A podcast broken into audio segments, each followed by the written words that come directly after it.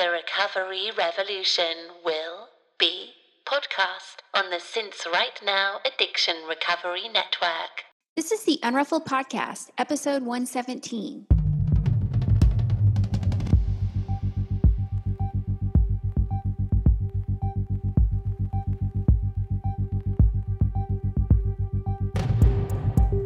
This is a podcast about recovery through creativity. We live an intentional life. We thrive. I am Sondra Primeaux. And I'm Tammi Salas. And we are The Unruffled.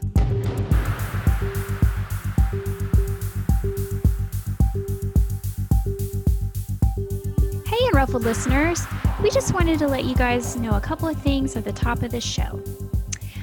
You can go to my website, www.theunruffled.com, and scroll down to the bottom of the page to sign up for a free guide. Yes, you heard me, free guide. And it is called 10 Ways to Expand Your Recovery Through Creativity. Uh, I'd love to send it to you. It's all my best work. And I'm going to let Tammi take it from here. Yeah. And um, if you guys want to go to my website, tammisalas.com, I'm offering the Proof of Life project in July and August this year. You can sign up there. There's links to tell you all about the programs.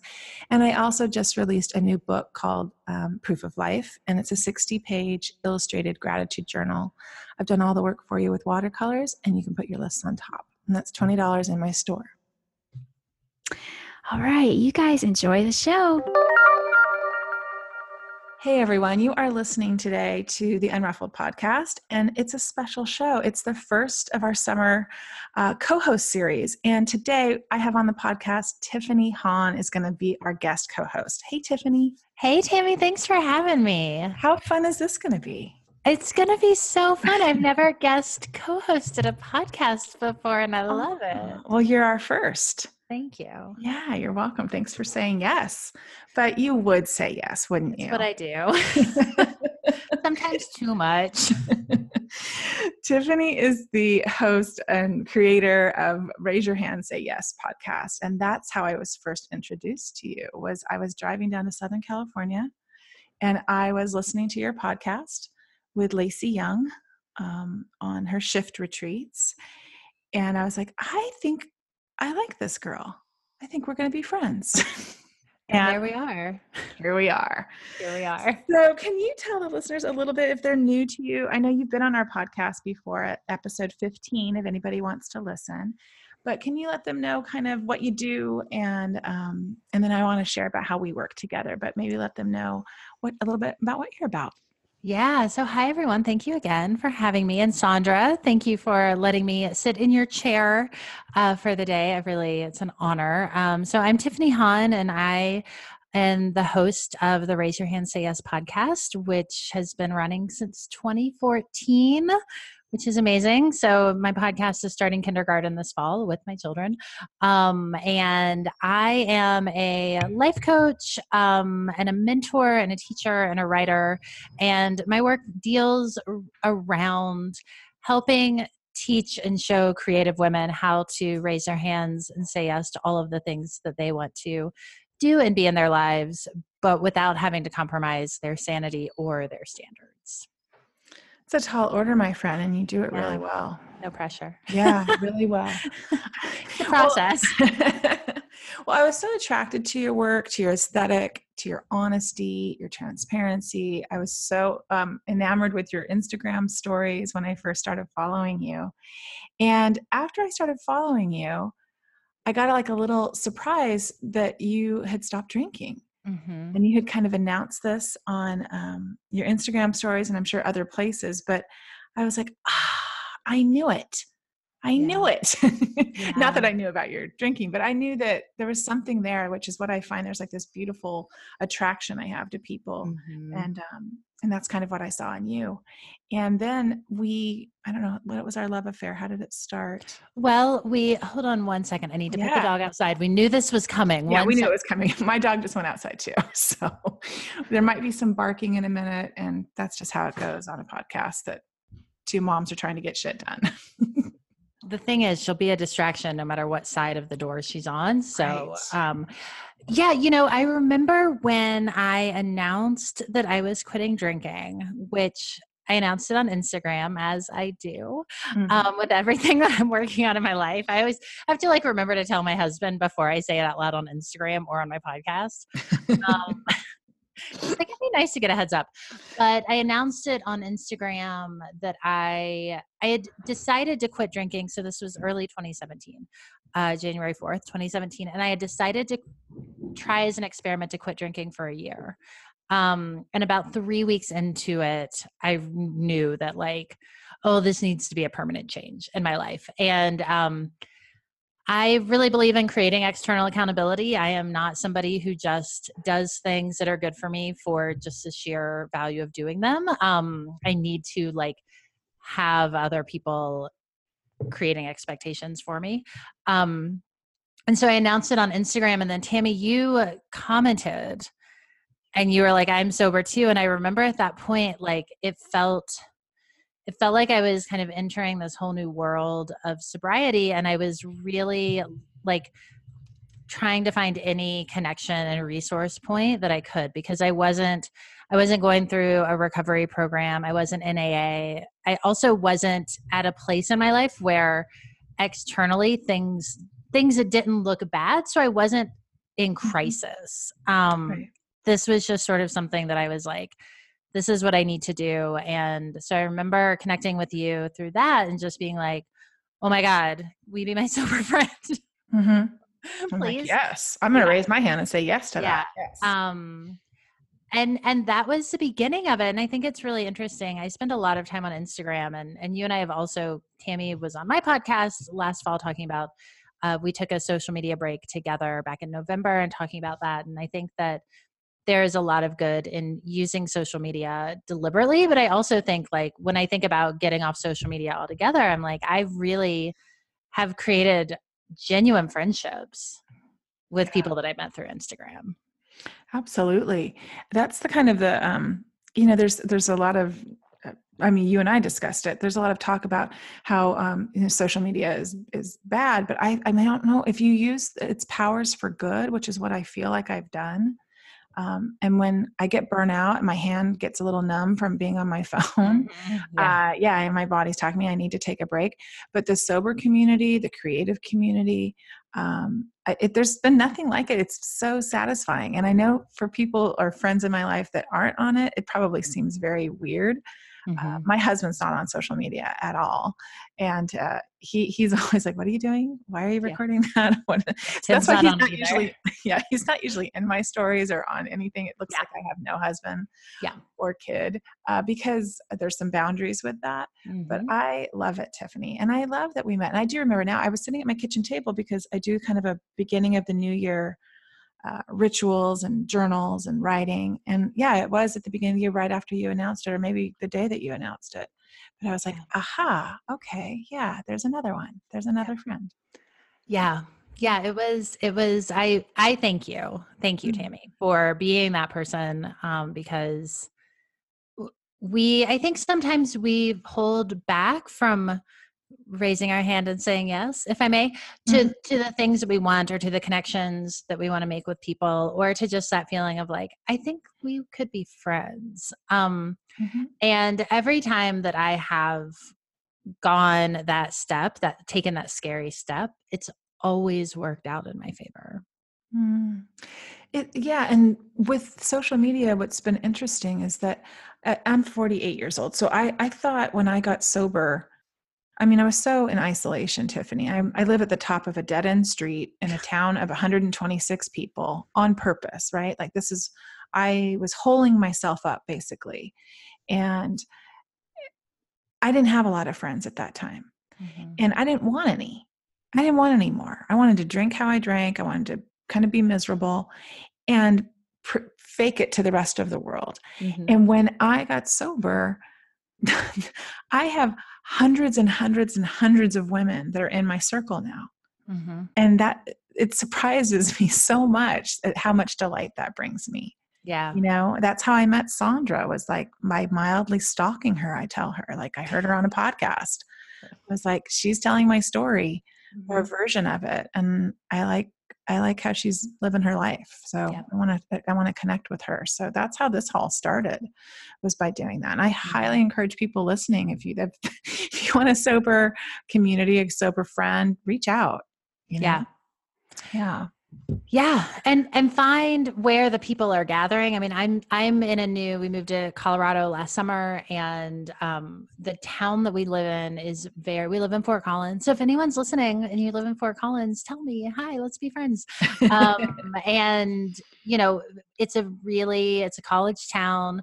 But there's a huge beer culture out here. Like it's there are tons of breweries here, and it's really big on micro brews. It's kind of got that like Portland beer vibe to it. yeah. Um, and I don't know, like I don't know where the sober women are, and I've, actually thought, and I've talked to you about this too, Tammi. Is like Yeah. maybe I start going to some AA women's meetings to find my people because I know what rooms they're in. Right. And I think I think that that's what I love about you too, that you're really open. Um, a lot of people, it's hard to think to go to a, a quote unquote AA meeting because it might mean something. But I love how you kind of are navigating your sobriety and, and everything that you do, just kind of with this wide eyed curiosity. And yeah, if you go to a women's meeting, you might meet a couple of gals and could have coffee every once in a while. It doesn't have to mean anything other than that Right. That you want to connect with another person in real life and that's what i think meetings are really good for Mm-hmm. you got to find your you got to find your meetings but yeah you, Yeah. you will over time Yeah. And to get me out of the house, literally, y'all, I like, I'm like a shut in. It's like Grey Gardens, except. oh i can see an outfit forming right now edie I, and I don't mean to not leave my house, um, but you know, I work from home. I have two small kids. Um, my life is lived in my home, and so it's something that I have to really um, make an effort to get out. And Yeah. so, having somewhere to go is really, y'all ask me to lunch. I'll say yes. right well if you start wearing headscarves like edie i'm gonna be really worried Exactly. i'm gonna Exactly, be a little bit yeah. worried about you All the cats and i'm gonna send i'm gonna send help i'm, I'm I'm allergic to cats, so don't worry, y'all. i'm gonna get a ticket to fort collins oh my god, that's how I'm gonna get you to come visit. she, can, she starts on her Instagram stories. You're like putting scarves or like dresses that you make into scarves around your head, like Exactly. Edie. Yeah. Exactly. I'm going to tag you. I'm going to be like, Tammi, do you see this? Anybody who doesn't know what we're talking about, please watch the documentary Grey Gardens, please. Um, okay, so well, let's talk a little bit. Can we? I'm, I'm going to be a little bit all over the place today. Yeah. That's how we talked about. We're just going to let it flow and just have a girlfriend conversation here. Um, that's going to talk about creativity, sobriety, all of it, being a woman, being a mom. But last semester or last fall, I took a ceramics class. Mm. Yeah. Yeah, we're going here, Tiffany. I took a ceramics class that was very meditative, um, very um, beautiful in the end, very freaking frustrating for a good long time. Um, I wrote about it. I Instagrammed a little bit about it. It's hard to do that in the class because your hands are full of clay. Um, but you signed up for a ceramics class, and I want to know how it worked out. Yeah. So I did. I signed up for, you took your class from your college. Um, and I took a class from a, um, from the city of Fort Collins does like different, you know, rec classes. And so I signed up for a two month ceramics class through the city. Um, I, I don't want to say I hated every minute of it, but I hated almost every minute of it. Um, and I think even looking back, it's been really interesting. I'm I'm always like you said, Tammi. I always have my eyes wide open, and I'm always trying to be like, what's the thing here? What's the thing that I meant to learn? Because I do feel like every every experience we have as a teacher, um, whether it's positive or negative. And what I realized is that you had taken the ceramics class. Um, my friend Elise did ceramics a few years ago, and I feel like there's this romanticized thing that happens when you look at somebody take like literally a ball of clay and turn it into something functional and beautiful some sort of a vessel um and i was like i want to do that and also people make it look super easy Right. um and it's not and i also though was like i you know i want to meet people i wanted to, a reason to get out of the house and i had convinced myself that i needed a hobby um which it, later my husband was like, "You've got plenty of hobbies. Like, what are you talking about?" So that's a whole other it's a whole other conversation about how we don't see ourselves in the in the truth all the time. Um, right. so I'm actually holding a bowl right now that I made. And my experience with ceramics was that it was really hard. It was really frustrating. Um, I am not a patient person, Mm. um, nor do I like to go slowly. But also, what I realized about halfway through the class is I don't think that I had the right teacher. Mm. And that felt like a really important learning for me was like, maybe it's not me, right? We are so quick to find ourselves deficient. Um, and we are so quick to point out what we are doing wrong. But I was like, maybe it's not actually me. Maybe it's that this is not the right teacher for me or not the right environment. And that was confirmed when the very last day that we were working with the wet clay, and it was my second to last ball of clay. Like I was like, screw it, I'm just gonna make it's hilarious, Tammi. I'll send you a picture. Like I had six balls of clay and I was like, I'm gonna make six bowls, and every single piece turned out different. Um, because I didn't know what I was doing. But um one of the one of my one of the students in my class who had taken the beginning ceramics quite a few times, um, so she was making really beautiful things. She came and sat with me and she was like, Can I just can I just help you? And she literally sat with me for like 20 minutes and walked me through every single step and like micromanaged, but in a beautiful way, right? Like really helped me with every single thing and was like, oh no, your nose needs to be right here. Oh, this is what your hand needs to be doing. Oh, your leg is shaking. Stop. Like she really, really tweaked every single piece of the experience and everything came together and I was like, oh my God, this is what I've been missing. Mm. And then class was over. How long was the class? How many weeks? It was 10 weeks. Oh, it's a long time. Yeah. It was. And I decided like I decided on like the third class because also I was like, do I just not go? Do I do I quit? What do I do? Because I think that there's value in knowing when to quit. Um and I was like, you know what, I'm gonna see it through. But I have I decided like the third week, like I'm not gonna let this hurt my feelings. So I'm not going Right. let my ability to do this have any bearing on my value or my worth as a human. And that was a really great release, right? Just was sort of like, let's see what happens. If it doesn't work, oh well. Yeah. Yeah.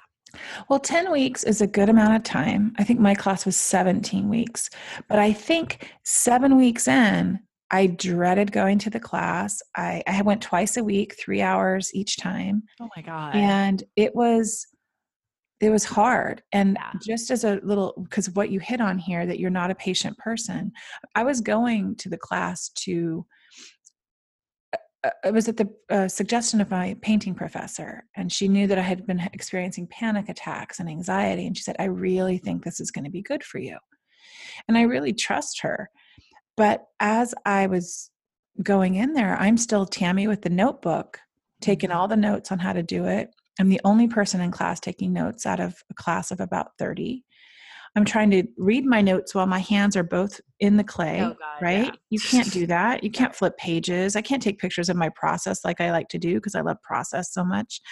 Um, i'm frustrated on a number of levels and i tell you what tiffany at that seven week mark i'm st- i'm sitting at the wheel just sobbing Mm. and my professor is a Japanese man in his late 50s who is a man of few words, who is a Zen master, who walks around the class and hardly says anything.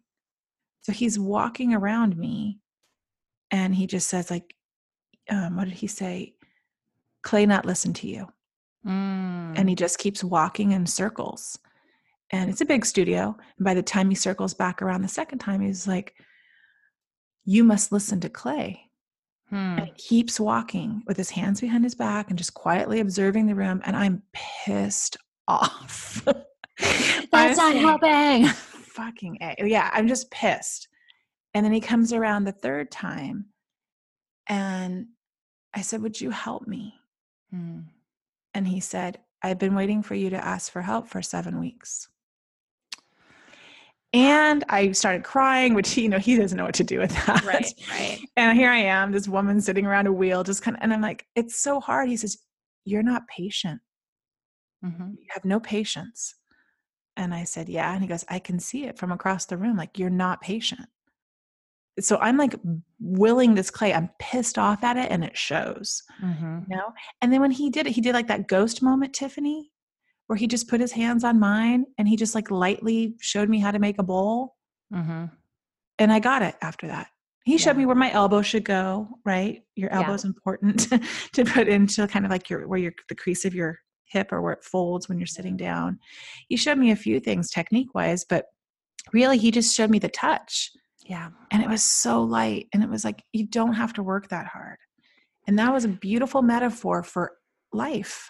That's what I got out of it. So I loved it Yeah. for that, but it was freaking hard, like you said. Yeah. I mean, it's so it's so funny how patience. I mean, I I have twins. They're 5. They have taught me a lot about patience. My husband is perhaps the most patient patient human on the planet. Mhm. Um and I just watch him as if I'm watching a documentary about some alien. I'm like, what is this? But I also see it with my students. So I teach a year long class um, called the Raise Your Hand, Say Yes Inner Circle. And Tammi, it's so funny how, like, so it's a 52 week class, right? It goes for an Mhm. entire year. By week two, people are coming in and they're like, I don't feel any different. What's wrong with me? and it happens every single time yeah.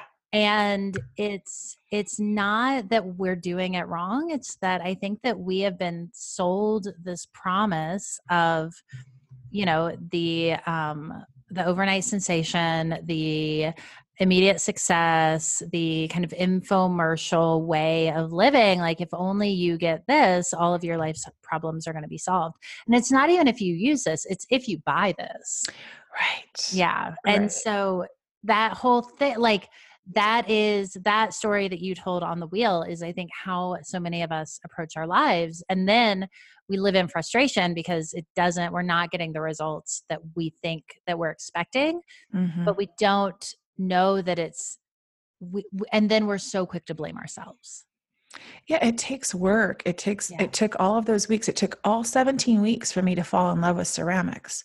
Now I fell Mm-hmm. in love with it, but I can love it and leave it. I don't have to. I appreciate it. I will pay ceramicists for their work because Mm-hmm. uh, that is a hard, beautiful thing that they're doing. Um, they should make whatever they're charging for their work. They, sh- I, I'm never going to haggle. I would never, in a, you know, they deserve it. That is not easy. And they make it look really easy. You're right. When I watch the Instagram videos or when I was trying to watch people while I was in class, you know, that um, that do this for a living or that are semi-pro, I guess, it's an art form that is Mhm. um, I can appreciate it without having to do it. Yes, so many people in my class because people will just take the the beginner class over and over again, and so at the end they were like, "Are you coming back?" And I was like, "Well, we're gonna see if I miss it." You know, like I'm gonna see. I'm like, I'll come to the ceramic sale at the end of next semester. I'll see you then. yeah. Well, the whole reason I took it, Tammi, is that I want. So we moved into this new house. It's a big house. It's really bright and sunny, and I want to get some house plants because when we bought when we brought our girls home from the hospital when they were first born, I took a look around my life and immediately threw all of my house plants in the garbage Mm. because I was like, I can't keep anything else alive right now between the girls and the dog and myself. That's enough. Um, so now I think I'm ready. And I was like, I know I'll take ceramics so that I can make my own pots and Mhm. it's going to save me so much money. Mhm. And like week four, I was like, this is stupid. I'm just going to buy pots. This is the most ridiculous idea I've ever had. well, I love it. well. so the, the thing that I loved most about it, as I do with a lot of things, was the metaphor of the whole thing. Yeah. and learning and like just the fact that your um your year long coaching program is called the Inner Circle, right? We're on this wheel.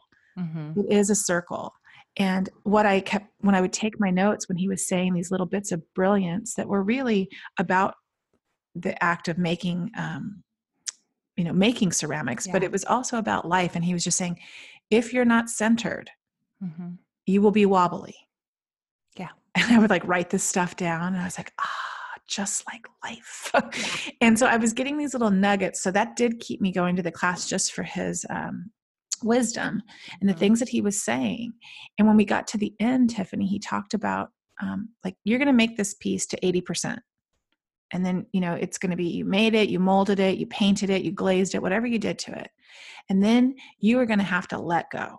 Mhm. and you are going to have to put that thing in the fire. And the beauty is made in the fire.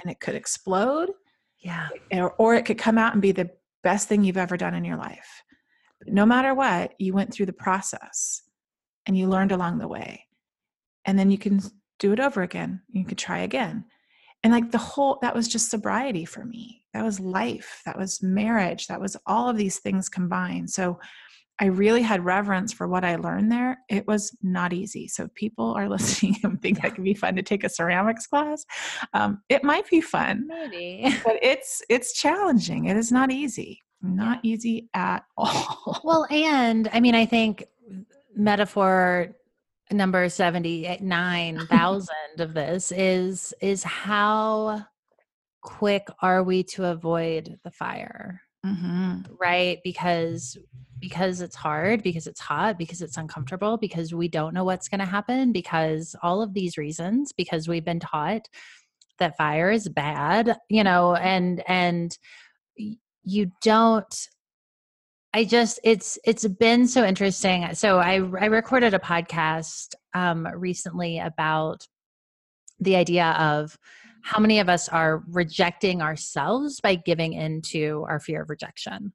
Um, Mm. so how many of us aren't even sharing the things that we are working on or that we want to say out loud because we're afraid that other people won't like it and and essentially we are then kind of preemptively rejecting the idea on behalf of this made up idea of the world and it came up for me in terms of um, having a conversation with my husband about sex um, but i realized like i know that there was something that i wanted to change in my life but by giving into that discomfort of not wanting to bring it up to him that um, i was making it unavailable to myself and that i think is what i think about when it's like what does it look like to turn into the fire Mm. um is is sometimes things like that where you're like okay this is really hard and it's uncomfortable and it's hot but like i for me if i want to show up in integrity to my life um these are the things that i kind of hold my own feet to the fire on and and a lot of it too is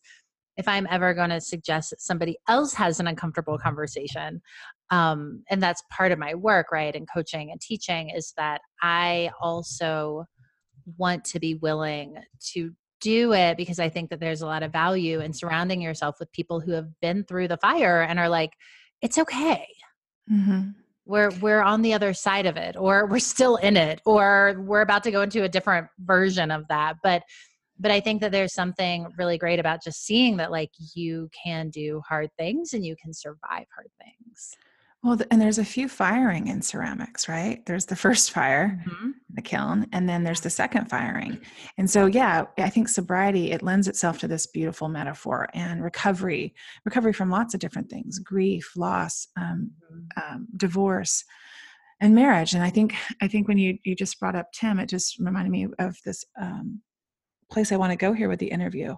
Um, we both of us had chatted before um, recording and sondra and i don't typically talk about husbands on this show you know Mhm. too much. I mean we mention our husbands a little bit but out of respect for the, their story and privacy but i think like what you just said you talked to tim, tim about something really hard.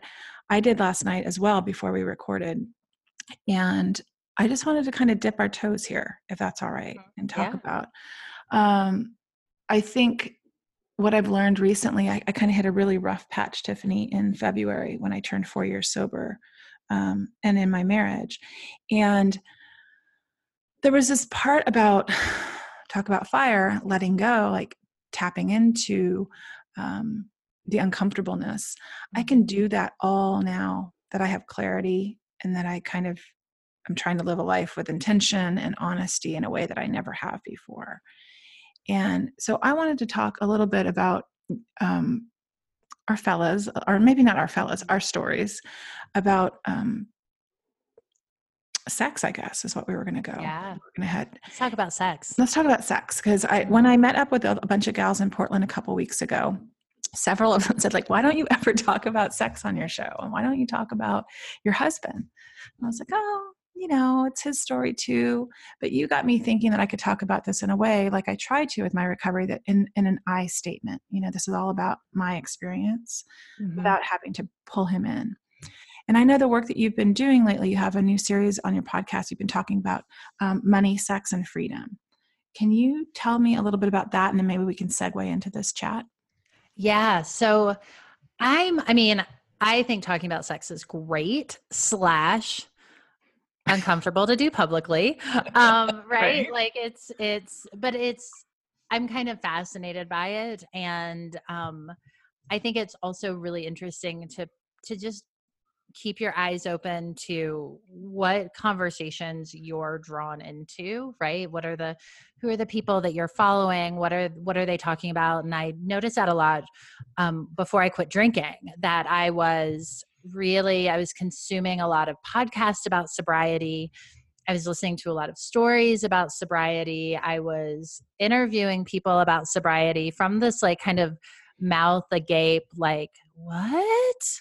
You can not drink and like be happy about it? Um you know and that was like mind blowing in and of itself just based on the different beliefs i had around alcohol in my life and and all of that which we probably talked about on my earlier episode because i think i we talked through my sobriety story. Um so quick up to quick kind of how did we get here in my money sex freedom epi- in my money sex freedom series. So i've been podcasting since fall of 2014 um, i currently as of recording time i have 251 episodes so there is a lot of ground that i've covered in my Mhm. podcast um, and i am always trying to evolve the conversation and really it's based on what I'm most interested in. Um, so New Year's came around in 2019, um, and it was like New Year's Day, New Year's Eve, and I I had a bunch of family in town, and things were very busy, and I didn't have a chance to like sit with my journal and make my New Year's vision board and all of that. I still haven't, and it's June, so there you go. Um, but I made a list in my journal of all of the things that I wanted, and I was like oh, I should put this on Instagram.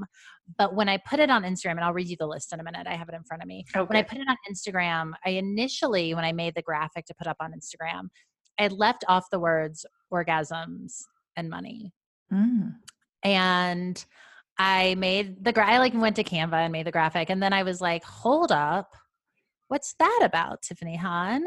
Um, and I realized, like, oh, I'm uncomfortable saying out loud to thousands of people that I want more orgasms and money. And then I was like, why is that? Right. And I realized it has to do with do I deserve it? Am I allowed to ask for that? Is it asking too much? Is it going to make other people uncomfortable? Is it going to be me saying out loud that I don't think I have enough and that somehow makes me deficient? Right. It brought up all of these stories. And so then I I posted it. So here's the list of things I wanted. Um uh, more belly laughs, eye contact, orgasms, focus, hand holding, truth, dance parties, ease, money, conviction, confidence, showing up, speaking out, freedom, and love. Mm. I like it. And I feel like that has become like my guiding principle for what it means to me to live my life in integrity. Um, but so I'm I'm mulling all this over and I tend to like work things out via Instagram story polls. It's one of my favorite things to do. And I'm like, I wonder if I'm alone here. Um, so I put a post up and I said, just how many of you feel like you could use more money or orgasms? And 98% of people said yes. So I was like, all right. To money and orgasms, or, or both. money well, how many yeah do you feel like you could use more of money or and or orgasms Mhm. right and 98% of people said yes so i was like oh this is interesting and nobody's talking about it Right. nobody's i don't think is really talking about the two together and what i realized that they all come back to is actually freedom Mm. um because that's what i think that that money and and when i say orgasms too i i almost mean like communion with your body sexual um i don't even think it's about like having more sex i think that it's about kind of the the freedom to ask for what you need the freedom to have pleasure Um, I don't think a lot of women are taught that pleasure is important. I certainly wasn't. Um, like that's something that I've just realized in the last couple of years. It's kind of blown my mind. Like, oh, I deserve pleasure too. I'm not just this vehicle for other people's pleasure. Um, so I've started going down this rabbit hole of the Money, Sex, Freedom series, which I kicked off, I think, in May. Um, and I just so as of the record, as of our recording date, so Tammi, my my Money, Sex, Freedom Confessions episode is going live in like 20 minutes. Um, Ooh, excellent. So if y'all are listening now, you'll be able to go back and get that. But um, that was really uncomfortable to like tell my podcast and and thus the world that like I don't have consistent orgasms, neither with my husband nor with myself. And I think that's a piece that actually is harder to reconcile and where the work really lies. That this isn't like Tim's not giving me the good sex.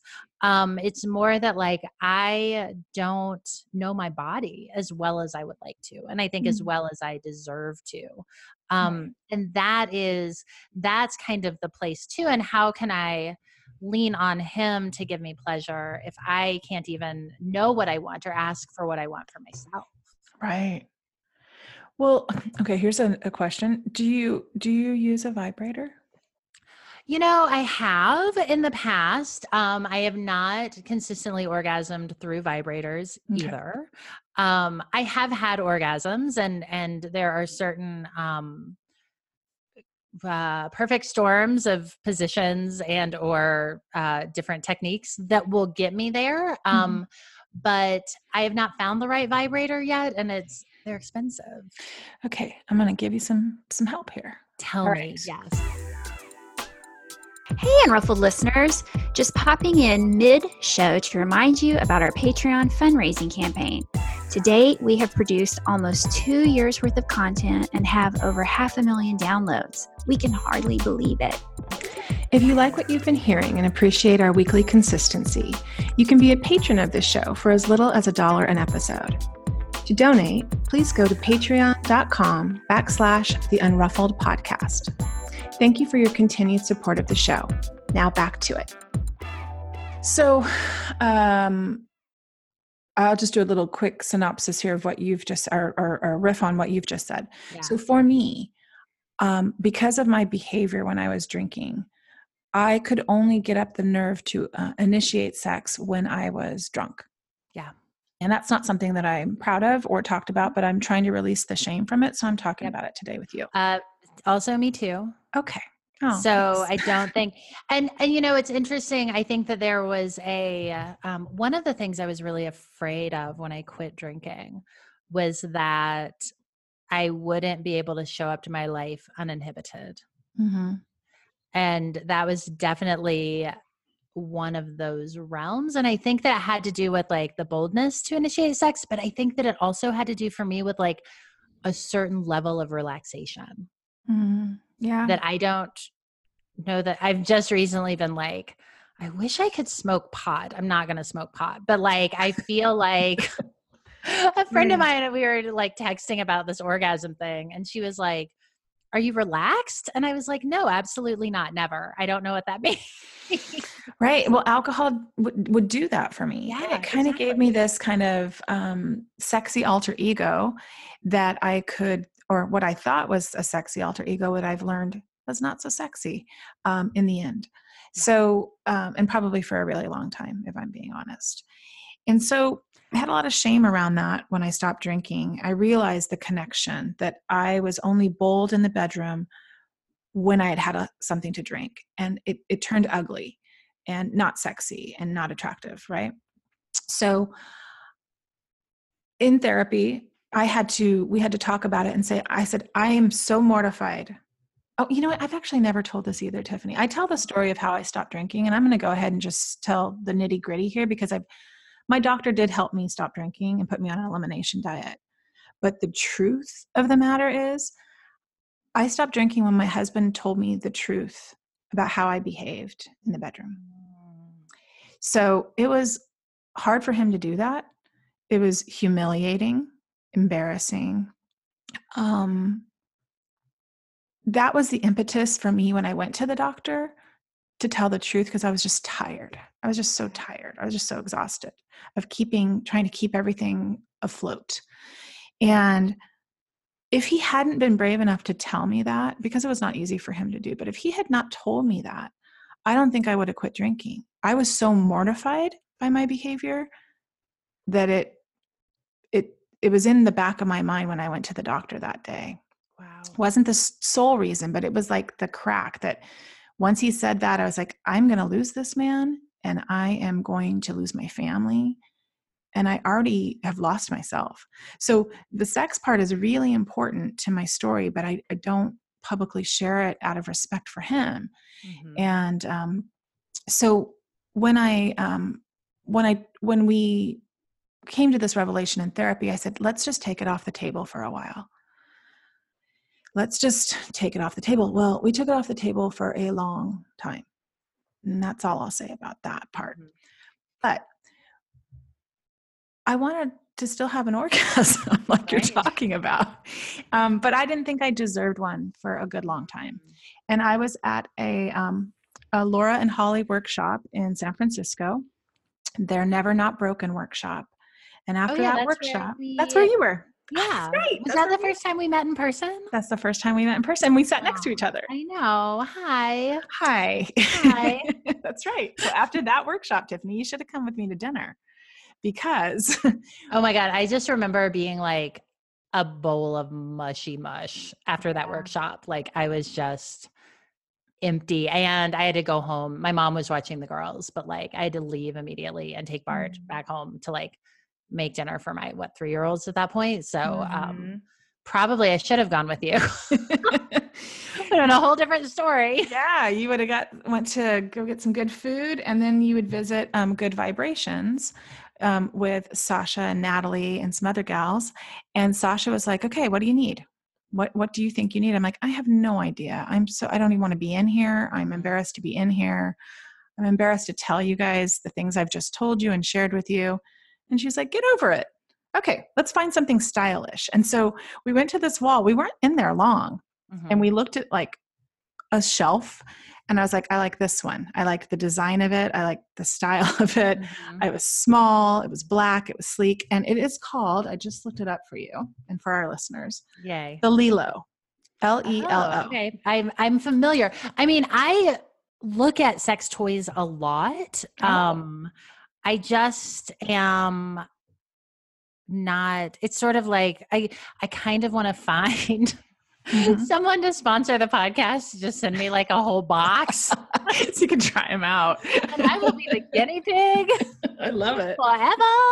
I love um, it. Raise your hand and say yes! Exactly. Yes yes yes. Well that little thing uh, that little vibrator is is was did the trick yeah and for me for a while and well not for a while still and it it gave me that freedom like what you're talking about to experience pleasure and to um, satisfy myself yeah. and not put the pressure on my husband mm-hmm. and i slowly got my groove back with knowing my body knowing that i could experience pleasure and knowing that i didn't I had enough time away from those bad memories of how I used to behave. And the thing for me, unfortunately for me um, and my husband, I don't remember a lot of the things that he remembers. Mm. I was a mm. blackout drinker for a good couple of years before I quit drinking. So unfortunately, I don't, I guess it's protecting me. I don't remember a mm. lot of how I behaved. And so I get to rewrite a story a little bit about I deserve pleasure now. I, I, don't need to punish myself anymore. I don't have to take it off the table for the rest of my life because I'm ashamed. And, um, you know, he's come around uh, with a different story too, and he sees me differently than he used to see me, but it's taken a really long time. So, how how are you um, how are you navigating talking about this like is it embarrassing or are you finding is it liberating is it I, Tell both. me. I mean, I think one, it's it's interesting. Um, I'll tell you, like, I'm Yeah. so glad we're doing this interview right now because that way I'm not like sitting watching the clock counting down to this episode going live where I'm like feeling all like a vomit emoji. Uh-huh. Um, but you know, it's it's been interesting because it is embarrassing, and I don't want to make myself wrong for feeling embarrassed about it. Mhm. But I also know, Tammi, that like when I've started talking about it out loud, I've had so many women reach out to me and be like, thank you so much for shining a light on this. And, you know, we think that, for example, we think like, I can't make myself orgasm, therefore I'm a failure or deficient. And we ca- we can carry that around with us. Mhm. Um, and what I'm finding is that so, I mean, there are some people that are like, wait, what? You can't? Really? Um, but I would say that those people are very much in the minority. Mhm. Um, and most people are like either saying, Oh my God, me too, thank you. Or they're saying, you know what, that's not like kind of what you said. Like you're like, I've got my toy, that's not a problem for me, but this other thing is Mhm. going on. Mhm. Um, and you know, I think that it also it's so interesting, Tammi. So when I finally talked to Tim about it, um, one, he was like, Why didn't you ever tell me about this? Right. And we've been married for, I mean, we've been together for 12 years Mhm. married for we got married in 2012 so married for almost seven so like his whole thing and this was exactly what happened when i told him i wanted to quit drinking was that i made it this whole thing i turned it in this big deal i finally told him i was like i'm so nervous to tell you this and he was like you can tell me anything Mhm. that was his his thing and then when we had the conversation about the orgasms he literally said the same thing tammi like he was like Hmm. why didn't you think you could talk to me about this like i am the one person in this world that you can literally tell anything to um Mm. and then tammi he was so sweet he was like if you need me to take the girls out more often so you can masturbate i will and i was like started crying i was like oh my god you're my prince um He loves you. He, he loves does you know Yeah. and, and i think that um we it's so easy to forget that other people are on our side you. hmm Absolutely, and to not that they didn't take that personally. I, I, mean, men are just different creatures, right? Like Yeah. my how I feel about things and do things and talk it to death. My husband's like, "What? You you actually have been thinking about that for seven days? What?" Yeah.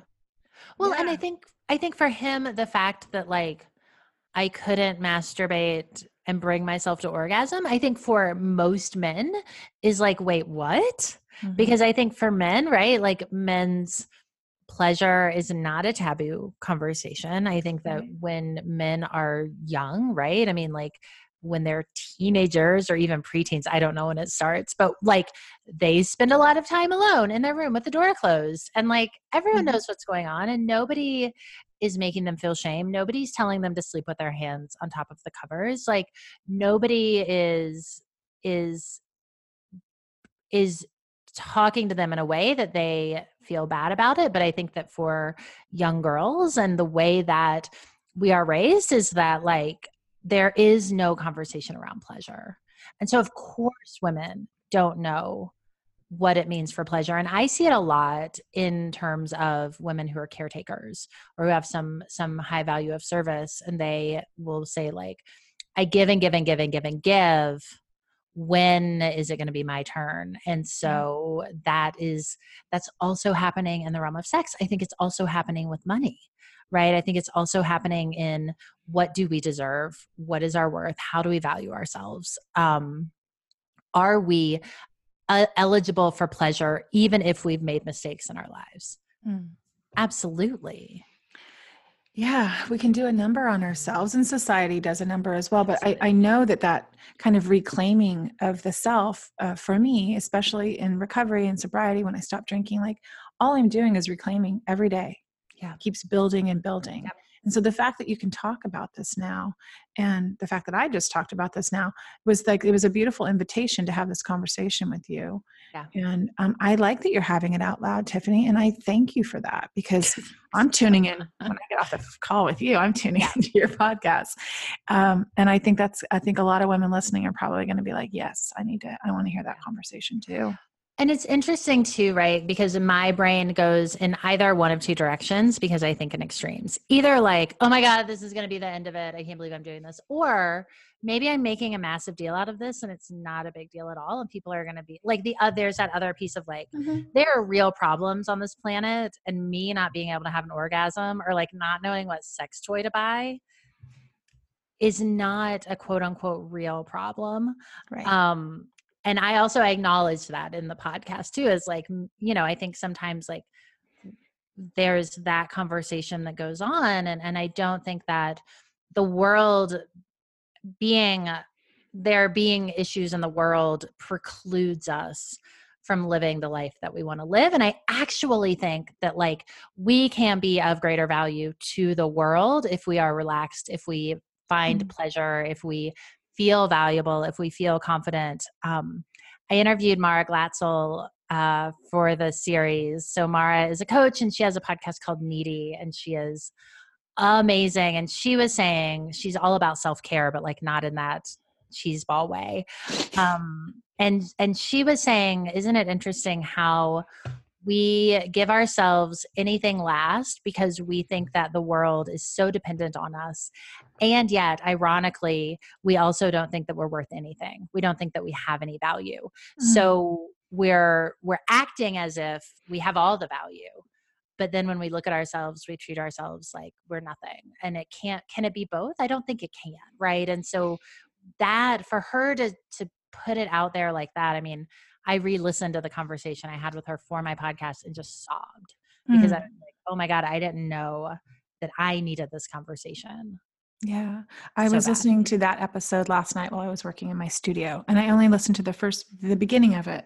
Um, I think I only got about 20 minutes in but it's it's episode i mean i'm looking at it right now so our listeners can um, it's episode 249 and um, mara glatzel and her podcast is called needy n-e-e-d-y um, yeah i love uh, you're such a great resource to me tiffany about all of these things mm. you know and the, what you're talking about and how you're um, making it accessible for other women and, and giving them permission uh, to talk about these things too yeah and that's the work so i was very um well, good. Um, real quick before I go there, I just thank you and thanks for for that episode today. I know it's very probably feeling very vulnerable for you to have that out in the world, right?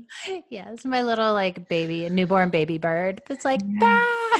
but but you know, I will also say that like we we often in in our world, in the world that we live in, Tammi, people want to be more confident and they want to live bravely and they want to raise their hand and say yes and they want to show up in the world and maybe tell their truths out loud the way that you and I are. And and you did something really vulnerable just now, like in real time. Everybody heard you telling that truth, Tammi. And and one I want to point out that you and I have survived.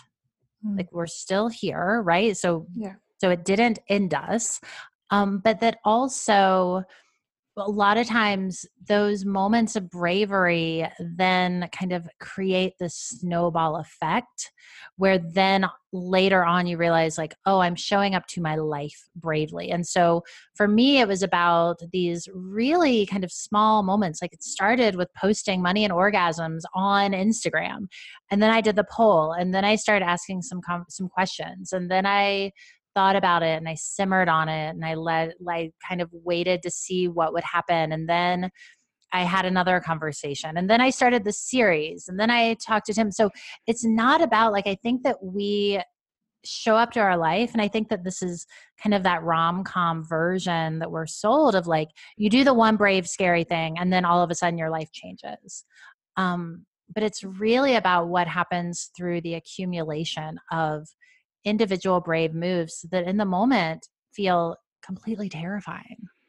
Well, it's all about it being a process and not an event. Yeah, totally. Right? Because mm-hmm. you didn't mm-hmm. just have this event that you were having this podcast that's coming out today, or you, there was a process that you just laid out. Yeah.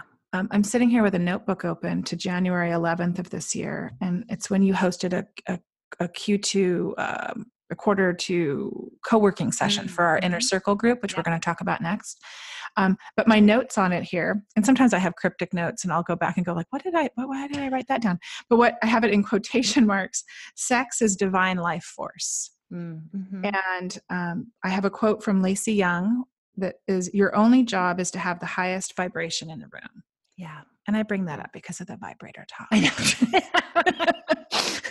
your only job, Tiffany, is to have the highest vibration in the room. I'm just gonna. I'm gonna maybe I'll Lacey's gonna be like, why'd she do that? Why'd she take my words and make them dirty? no, oh no, Lacey would be all Lacey would be all for that. I'm like she's yeah, she would be all about that. And um but it's divine life force when you look at it that way sex orgasms um just yeah it is a divine life force and and i want that for you Thank you. Me too. Well, and Yeah. you know it's so interesting too when you think about energetically with with something like orgasms. Um me having an orgasm doesn't take anything away from anybody else. Mm-mm. And that's one of the things that I love about it is like it's it's the potential for it is within me and it only gives energy. Right? It's it's Yeah. it's not that if I have an orgasm that means that somebody on this planet does it. yeah Um and so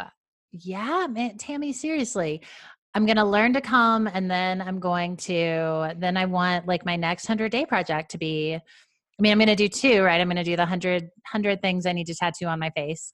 Um, i love that and then I want to do, I really want to do like a 100 days of orgasms to see like what, what happens when you really prioritize your Yeah. pleasure. Um, oh i love that i can't So- wait I'm not there yet. right but you again, if there is like a sex toy company that's listening and they want to sponsor my journey, i'm sure there is i'm sure they listen to our podcast all Yes. the time But this is about getting creative with your life. This is about creating. Our podcast is this intersection of recovery and creativity, and you got to get creat- creative with your sex life too, and Yeah. with um, owning your power and feeling, you know, alive in your body. It's why we stop drinking, Yeah. and when we stop drinking, we can feel more things, and feeling more vulnerable is one of them as well, and that's okay. And like to do that safely, I knew I could do that with you. I obviously you knew you could do that with me and you know meeting our listeners last week and um, just it was so it was great to connect with people in real life with women with sober women and to go oh that's what they want to talk about that's what they want to hear about okay well you know me and sondra haven't even talked about this um, so you're we're just busting it open here on this uh, co-host episode well, and I think it actually is really important to create containers of safety. Mhm. Um, and it's funny because Tim and I have been. T- Tim and I have been talking about, well, I have been talking, Tim just sort of listens, but I have been saying, I have a friend who thinks that we need to watch porn. And she has suggested to me a, some like uh, female driven produced um, porn that centers on female pleasure, that is not, you know, what like a lot of porn is. And so I keep bringing it up to him, being like, Do you want to watch porn with me? And he's like, Sure. And I'm like, Oh my God, I'm so nervous. I can't. talking about like we're grown ups, right? Right. um and so but but i think creating containers of safety so some of y'all might be listening to this and being like whoa i want to have some of these conversations but maybe you don't have it with people who like find the right people to to start dripping out those conversations with because Yeah. you you you want to kind of you survive it within this really safe space and then you start to realize oh and now i can talk about it another way out loud and then i can talk about it some more out loud and then i can talk about it some more out loud that it's not just yeah shouting it to the to the world through the rooftops um you know and also like i'm gonna put it on instagram today who knows what people i don't know Yeah. No. and I shouldn't say that I never talk to Sondra. Sondra and I talk about this all the time privately. Yeah. Yeah. I, Yeah. She's just been um, out of respect for um, for me. I, I haven't, you know, we haven't pushed that envelope. Yeah And um, last night, when after I talked to Steve, I was like, I think I'm ready to talk about it a little bit. So yeah and isn't, isn't it interesting too tammi how there are plenty of other things that you will readily and willingly talk about Mhm. But like Yeah. this is the one right and and i think that we all whether it's and this is something else i keep saying in my money sex freedom series on the podcast like whether our thing is the money or the sex or the freedom or the work or the art or the whatever or the sobriety or the job or the relationship with our mothers or whatever like we all have something Mhm. that right now we're carrying around that is ready to come out. Yeah. Oh, thank you. That was good. Yeah. I feel, I feel, uh, woohoo. Look at us. okay, so I could talk to you for hours. I know I want to respect your time too, but I want to talk about this inner circle work because uh, your year long coaching program, I'm in my second year of coaching with you. You have transformed my uh, life. You've helped me to Mm. transform it. And I get comments from people. I, I held two workshops at my house this weekend. And on both days, I had women here that are in your inner circle that just signed up for the spring. And um, to hear them, they, they were like, I just saw what you, I saw what you were doing. And I just saw, and when you kept saying you were working with Tiffany Han, she was like, I just saw. And I thought, Tammi's doing it. I've been following you for a while, Tammi. I'm like, yeah, it's from my work with you, Tiffany. It's the creative confidence. That little car ride I took with you after we went to a party in the city the first time we went to go to that 100 day project um, party. You talked to me. You were just talking to me like a friend on the way home. And after I got out of the car and was driving home, I thought, what I just learned in that car ride, I, I, I was invaluable to me. And I thought I need to sign up and I need to work with I need to work with her. Mm, So I thank you. that. Thank, Thank you. you. Can you tell our listeners a little bit about what the inner circle is? Yeah. So that they, if they're interested, I know you I know you're going to be launching it again. Yeah. So, and also Tammi, feel free to pipe in if I'm. Yeah. I'm always. I'm always. My my thing about the inner circle is that it's a really really hard. It is and it isn't hard to describe mm-hmm. because the program itself is centered around learning how to execute on a creative project, um, but without living on the brink of burnout. Mm-hmm. um and the thing is right everyone's like well what's it going to teach me how to do and and it's like well it might teach you how to grow your business or it might teach you how to um, thrive in recovery or it might teach you how to start asking for what you want or write a book but it might also just teach you how to like meditate every day um, or how to follow through on those things that you know you want to do. Um, and i take people through a process of like how do we learn how to take stock of where we are learn how to recognize what we want um, and then learn how to go get it and and trust ourselves in the process right? That i'm not interested in teaching you a formula i'm interested in helping you create your own formula um, of success for yourself and then also create the support and the accountability to to help you keep going because it's going to get hard and it's going to get scary and you're going to get stuck and so um, what you get is this community of women who are also doing it but you also get me as a mentor and a coach alongside you through the year where i'm teaching you things there's a curriculum but then also you know there's space to just show up and be like hey what's working? What's not working? Where do you feel stuck? Yeah, and I think the thing for me that, that hooked me right away, Tiffany, that I can say that maybe if other people are interested, your transparency, your level of transparency about um, how you do your job, how you create your classes. Um, you sh- even shared, I remember in the beginning, I don't know if it's still there, but um, I looked at it at the first year and it was like, um, here's how I launched this program. Here's how much money I made from this program. Here's how I did it. And when you showed me that breakdown, I was like, I'm her student for life because you nobody else really talks about that or i haven't taken any classes i'm interested in hearing how to do something and your q&a sessions are just super important because you can ask any question or i can ask any question and you give me an answer a resource someone else will pipe in you know what i mean and put their comment in the chat or add to it or do it in the mighty networks where you have your community. Like there is i know that i can go and ask a business a creative question uh, I mean, you've helped me with just newsletter was huge in the beginning. Like create a freaking newsletter and put your picture on your about page is what you told me. yes Like just doing Yeah. those two things right there. That was Mhm. huge. So yeah, I just um base level at the beginning, I was I was realizing that how I was not by not having a picture on my about page, that said a lot about how I was working. mm-hmm. I was hiding Yeah. still yeah even though I thought I wasn't. And so you could come with any project. Nobody has the same project that's coming to you. We're all working on very different things, but you coach us in a way that supports all of us. When you coach one person, you're coaching all people.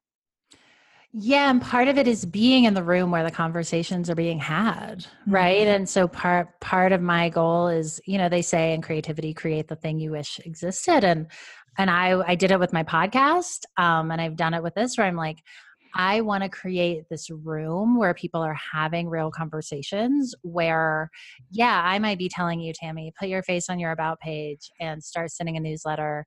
And that is useful and important for your business and for what you want to create. But the deeper thing is, hey tammi why aren't you going to let yourself be seen what would that mean to you what would that bring about and i think that those are the conversations that every time we we have a conversation about even something kind of technically businessy that i'm like yeah but what else is going on here mm-hmm. um because yeah there's layers yeah totally so. yep well, when I was, it was great because when I was doing these live workshops at my house over two days, I kept saying, Tiffany Han is going to be so proud of me.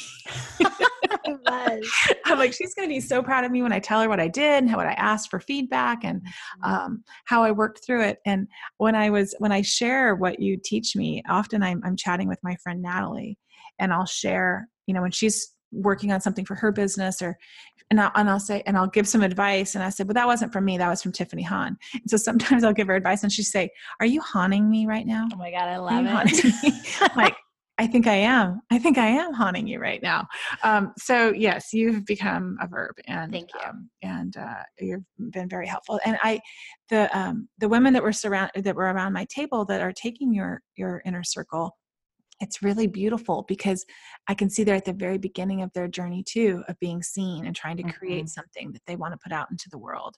And I'm like, you're in good hands, ladies. Like you are in such good hands. I love it. Well, Tammi, you are such a such um, an advocate for me and my work in the program, and it means so much because you know I love creating the space and and making things and and I also really like that it works mm, because I don't right. I don't want it to just be come hang out but we'll see if anything happens right that I'm I'm all about helping people ideally get results and get the results that maybe not that they necessarily right it's interesting to where people come in and they're like oh I thought I needed something different but to really get the results that they need well it's again it's a like sobriety you can stop drinking but if you don't do any work around that, mm-hmm. you, you're just going to stop drinking. So for for creative life, if you're going to hire a coach or you're going to be in a program, it's great. But if you're not going to do any of the work surrounding that, then you're not going to get out of it what exactly. you hope for. Mm-hmm. So you have to you definitely have to dig in and do the work.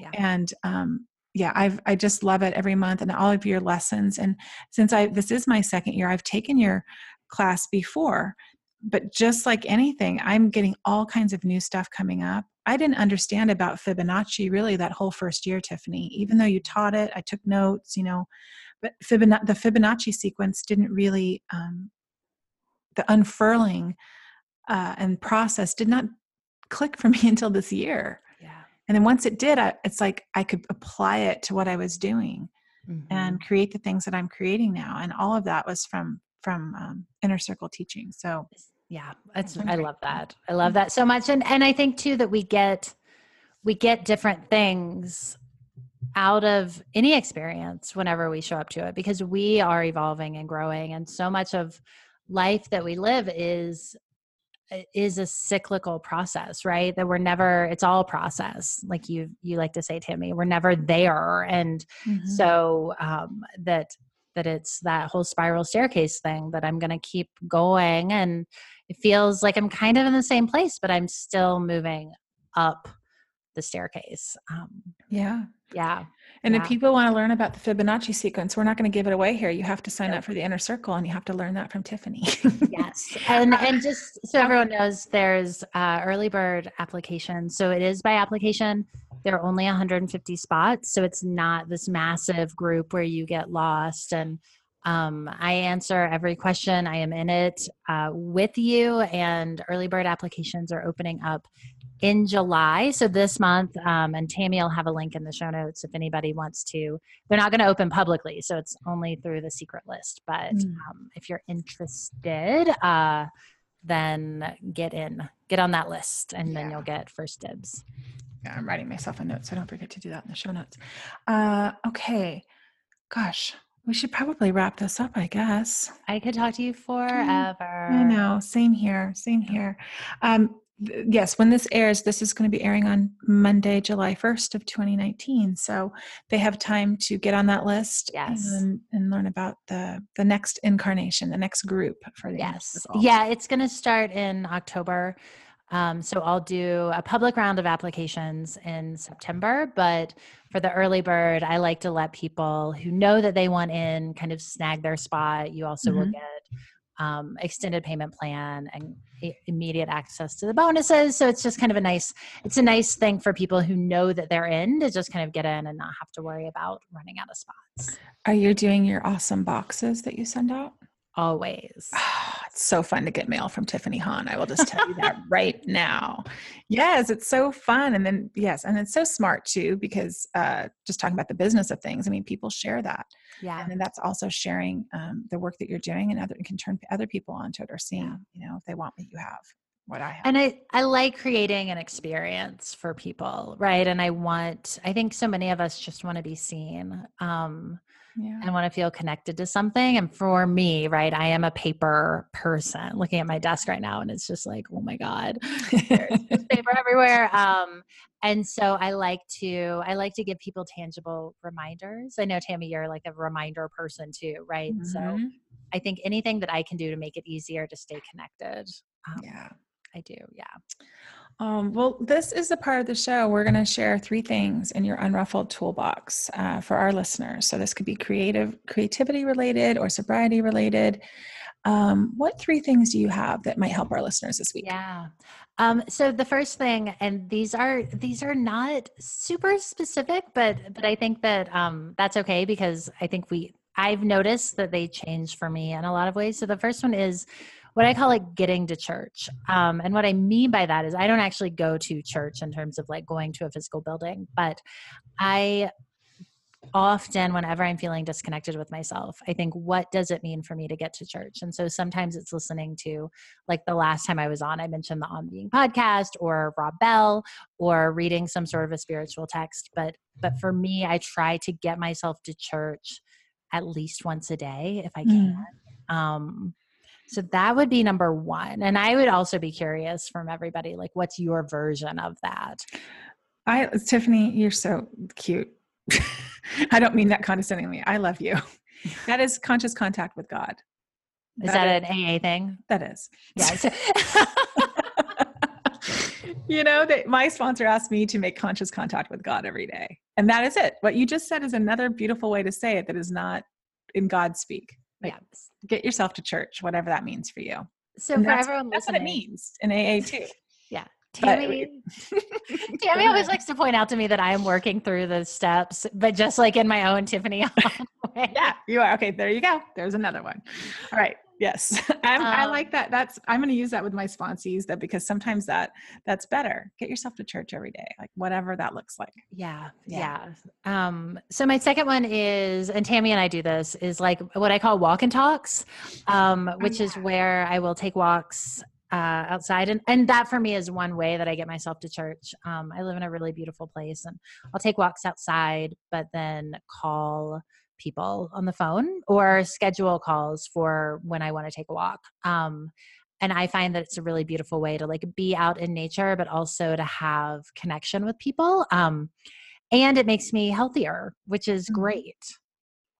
Yeah, and you carve out that little bit of time. I love it when you call. Yeah. I'm always, I'm like, it's usually for me, I've noticed it's been around like five ish, six ish, dinner time ish. And I was like, I'm not doing dinner until later, but I notice it's around that time. And, and when I see you call, I'm like running for my phone. I'm like, oh, she's on one of her walks. Okay, I got to get that. She's Exactly.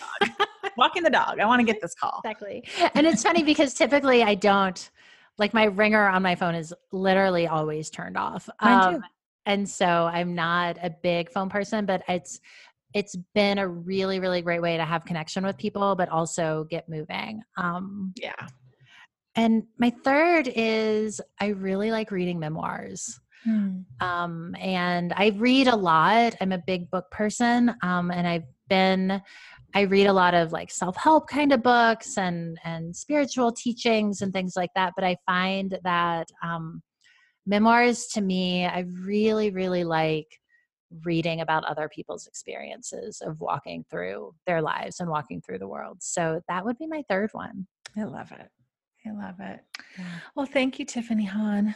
Thank you, Tammi. You're the best. I, I love, love it. Our first, our first co-host episode. I think it went off with a bang. Woo! And uh, yeah, I can't wait. And good luck with everything that you're working on in your new series and your new inner circle group. They're going to be so lucky to have you. Thank you. And I will let I'll let you know if the Lelo works for me. Yeah, let me know. And oh wait, let's tell people how they can find you. Oh yeah. So if you like what you hear, then I have a podcast that also comes out weekly. Um, my archives go deep and Tammi has been on. So that one you can find me wherever you're listening to this. Um, just search raise your hand say yes or tiffany han and then spelled h-a-n um, you can also find me i'm on instagram is where i spend most of my time. I'm over there at the tiffany han. And uh, my website is tiffanyhan.com oh I, great. Yes check her out. You guys will not be disappointed.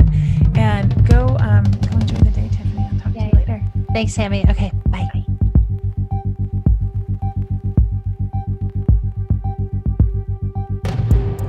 The Unruffled podcast was created and produced by Sondra Primeaux and Tammi Salas. Our show is edited and mixed by Steve Hecht. Original music composed and performed by Caitlin Schumacher. Original artwork created by Tammi with the help of graphic designers Chris Aguirre and Amy Lanier. Thanks for listening.